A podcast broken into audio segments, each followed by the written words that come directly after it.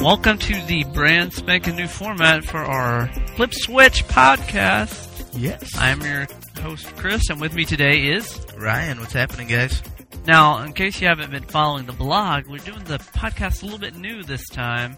We're going to have it split up, whereas we used to do one big 30 minute show, we're going to have it split up into segments so that you don't have to listen all at once and it comes out a little bit more often. Yeah. So it'll come out once every few days or so. We're going to have a weekly news program. We're going to have also a news segment pop up every week. And of course, the tech corner as always. And we're also going to have each episode be around a central topic. And this week's topic is, I guess, what our whole theme of our show would be if I had to sum it up. Ryan, what is the theme? Okay, that's good. I think that is the mantra. We need to like have that worked into a slogan, like we can have dancing go out and bears sing it or Yeah. something. we'll work on that. Yes. Certainly shouldn't be the one to sing it. What do we mean when we say either you're controlling your disorder or you're not? You're taking the steps necessary to lead a successful life in dealing with your disorder so you can be functional.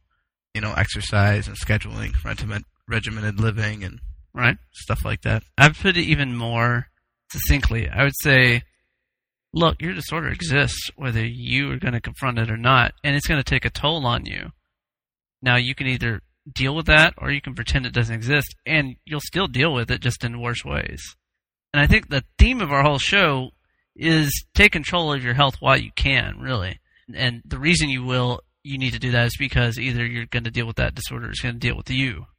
And what what do we mean when we say take control of your own health? Well, we mean control your life when you can. Because again, what we're talking about are mood disorders, such as depression, bipolar disorder, cyclothymia. These are disorders that often have a biological component, especially bipolar disorder. When you're in the middle of a mania, good luck controlling anything then. Yeah, there's not much you can do there. So the big issue is control what you can while you can.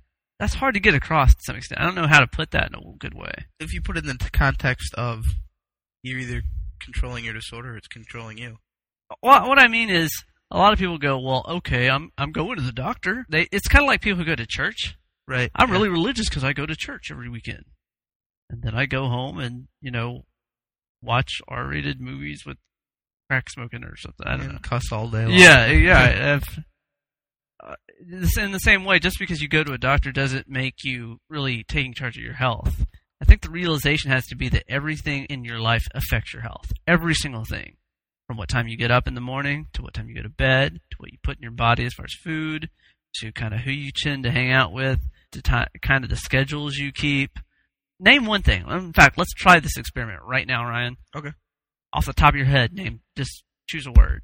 Football. Football. Okay. Oh, that was a hard one. athletes, there are bipolar athletes out there, so um, you do have to kind of do a lot of working out for that. And sometimes, especially professional athletes, are known to take substances that can kick them into a disorder. Right. Um, that's Def- dangerous. It takes Definitely.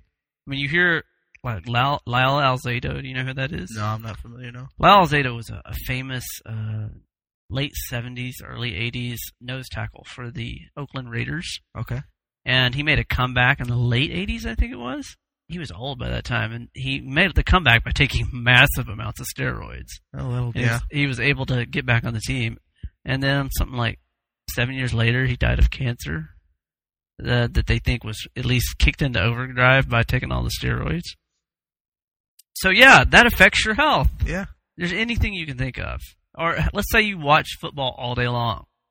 So you're sitting on a couch doing Uh-oh. nothing, eating Cheetos all day long. You don't think eating Cheetos while watching other people run around is going to maybe affect your health sooner or later? Everything is related. Right. And I, I think that's another issue to kind of taking control of your health. Is you have to realize that as one thing changes, so does everything else. Everything is related.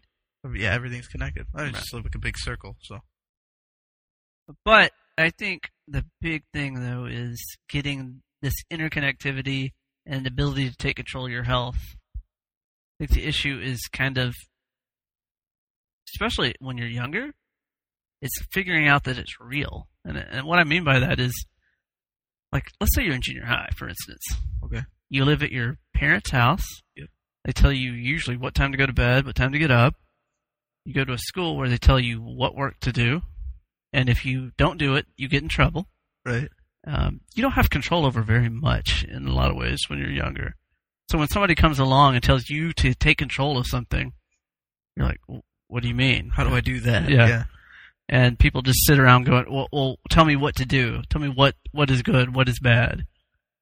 Uh, that's, it's hard to get across this idea of, look, the things you do, even to the smallest degree, are crucial in controlling your health while you can. Yeah, one one small thing can set you into a a swing in any direction. Right. And uh, I think one thing we've talked about on the show before is that um, most of the things we talk about are true for just people without any kind of disorder. Don't do lots of drugs. Wow, that's profound. You Yeah. shouldn't be doing that anyway, regardless of whether you have a disorder or not. In fact, by doing lots of drugs, you have a disorder. It's called substance abuse.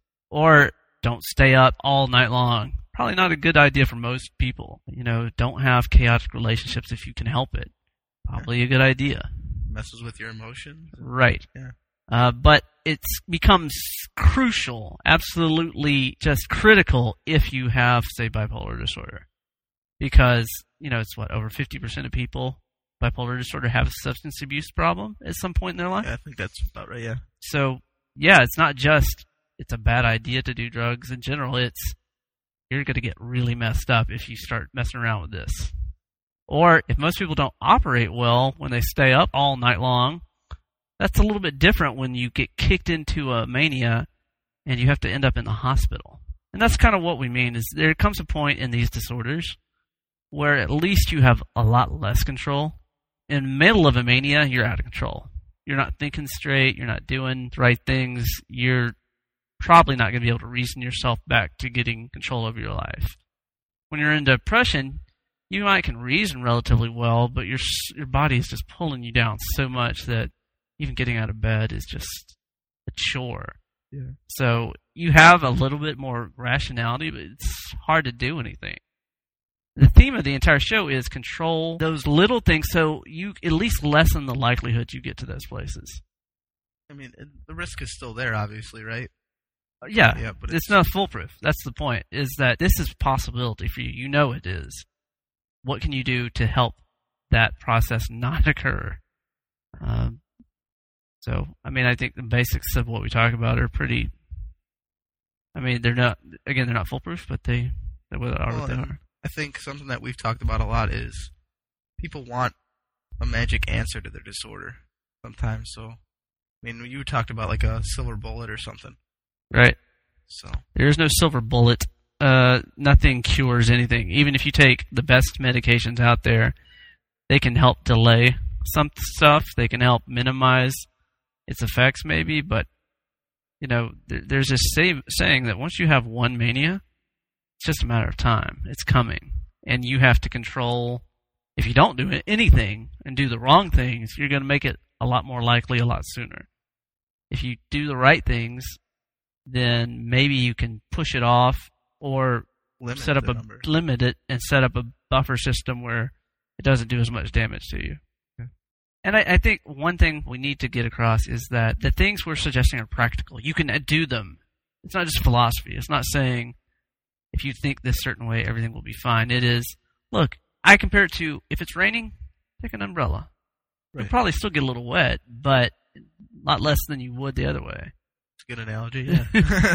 I mean, if you if you don't mind getting drenched, don't take an umbrella. The same way, if you if you think dealing with severe depression that makes you feel awful and manias that can get you into legal trouble and cause strained family relationships is fine, fine. Don't control your health at all. You're doing great. I doubt you feel that way. right. Which leads me to my ultimate conclusion, which is look, you do these things, I can guarantee you'll be happier. Now, that's a very crucial difference. You're not going to necessarily be happy. You'll just be a lot happier than you would be if you didn't address your disorder at all. Because you're then in denial and then you feel out of control of your life and in a lot of ways you are out of control and then everything's awful. I agree with you 100% on that. I mean, everything's going to be a struggle when you're dealing with bipolar disorder, but if you can limit that in these practical ways that we talk about on the show can help you do that, you know, it's it's bound to make you happier. Who wouldn't want a life with less stress and you know less chaos going on? So This is the biggest issue I think that comes up. Is it doesn't seem possible. Yeah. It or two things. One, it seems not possible, or it seems like too much stuff to deal with. Because if everything affects your life, well, uh, if everything affects your health, then you got to control everything. Right. But what we're talking about is big rock, practical stuff that you can do. especially if you take care of the bigger things in life, the smaller things tend to Right. get ironed out as well. So what I would ask the listeners to do, come up with a list of reasons you can't that taking control of your own health is really not if it's even if you think it's a good idea, it's not really feasible. And I think you can make a lot of good cases that it's not practical. It's not it's not a good way to live because you're just lying to yourself if you think you can control your health. And then when you get that list done, realize that all of it's a lie Rip it up. and rip it up because the reality is, yeah, you can control your health a little bit at least, and you'll be happier. So, control your disorder as much as you can, or it will control you. Deal with it, or get dealt with.